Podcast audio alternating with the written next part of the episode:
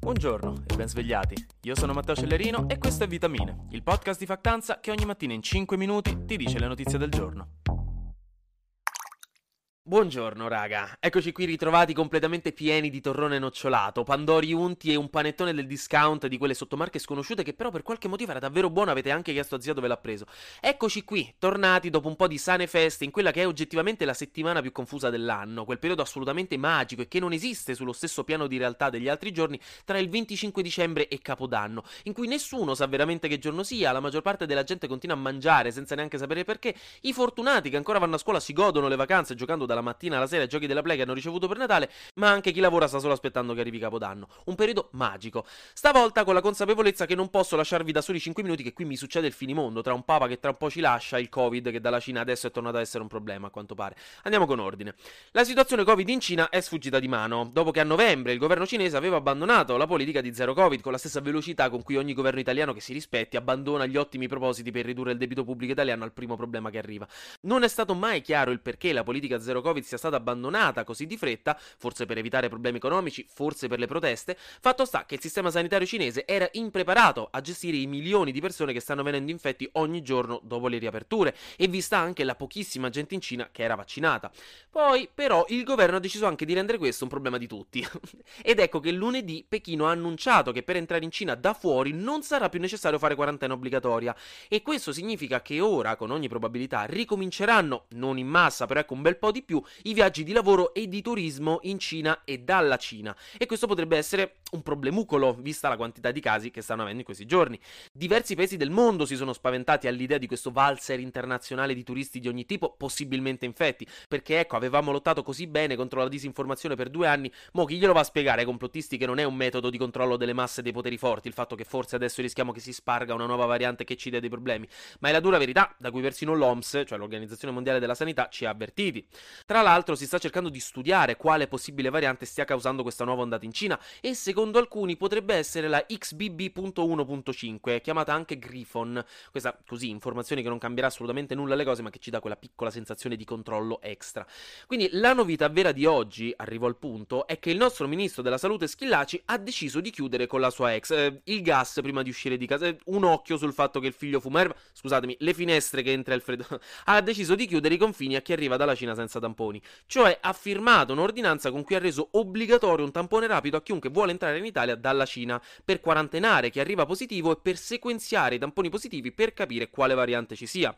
Anche Stati Uniti, Giappone e Taiwan, per esempio, hanno preso decisioni simili e questo testimonia che c'è un po' di paura a livello internazionale, insomma, che le cose possano sfuggire di mano. Non è ancora chiarissimo in che modo il governo italiano voglia mettere in atto questa ordinanza, vedremo nei prossimi giorni, ma comunque ve la posso dire una cosa, proprio eh, tête a tête, proprio in maniera informale off the record, a meno che non intendiate andare nel Sichuan a mangiare pollo gong bao tra domani e dopodomani, possiamo anche pensarci l'anno prossimo al Covid. Dai, questo consiglio spassionato. Poi l'altra notiziona tra amici del liceo che si rincontrano dopo anni e che finiscono per parlare dei vecchi amici e uno dei due arriva con la notizia che Erika, che non la sentite da una vita, sta davvero davvero male. E a voi dispiace un sacco perché non pensavate mai a Erika, in realtà non eravate neanche così tanto amici, però ecco comunque una parte della vostra vita a cui siete giustamente egoisticamente e emotivamente legati, quindi insomma mannaggina. L'ex Papa Ratzinger, quello che si dimise nel 2013 e che fu succeduto da Papa Francesco, sembra stare molto male. E Papa Francesco in persona lo ha detto da Città del Vaticano mentre parlava ai fedeli.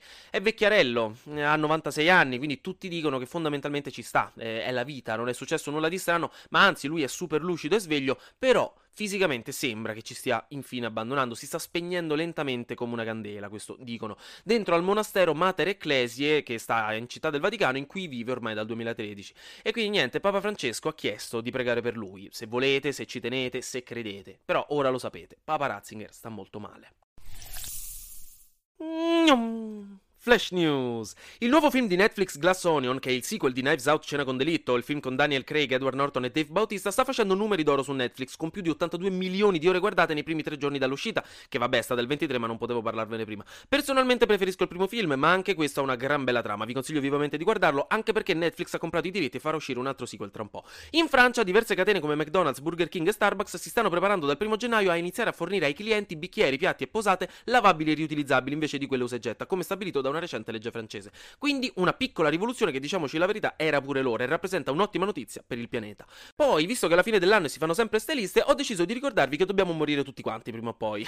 una cosa che la scienza dice che aiuta a vivere meglio la nostra vita, tra l'altro, giuro, perché demistifica la morte e ci rende più presenti nel presente. Questo con una lista non completa delle persone importanti morte nel 2022. Eccole qui. David Sassoli, Monica Vitti, Letizia Battaglia, Giussi Ferré, Mino Raiola, Richard Benson, Ray Liotta, Leonardo Del Vecchio, Kazuki Takashi, Shinzo Abe, Tony Binarelli, Eugenio Scalfari, Olivia Newton-John, Piero Angela, Alberto Balocco, Mikhail Garbashov, la regina Elisabetta, Antonio Nochi, Sachin Littlefeder, Angela Lesbori, Robbie Coltrane, cioè Agrid, Sinisa Mihailovic e Mario Sconcerti. Che riposino in pace.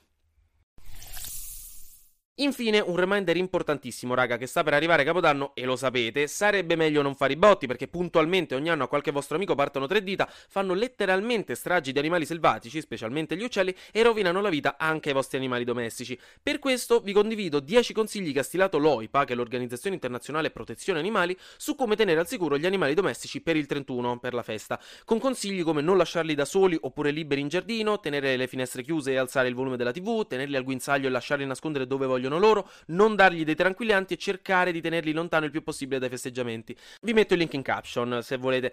Mi raccomando, raga, è importante. Ricordatevi quanto vi ha traumatizzato da bambini vedere la faccia di Voldemort dietro alla nuca del professor Raptor. Ecco, quello è l'equivalente per i cani, quindi abbiate pietà. Anche oggi grazie per aver ascoltato Vitamine. Noi ci sentiamo domani, dove non vedo l'ora di poter dire che ci sentiremo l'anno prossimo, perché sarà successo di sicuro qualcosa di nuovo e io avrò ancora qualcos'altro da dirvi. Buona giornata e buon 29.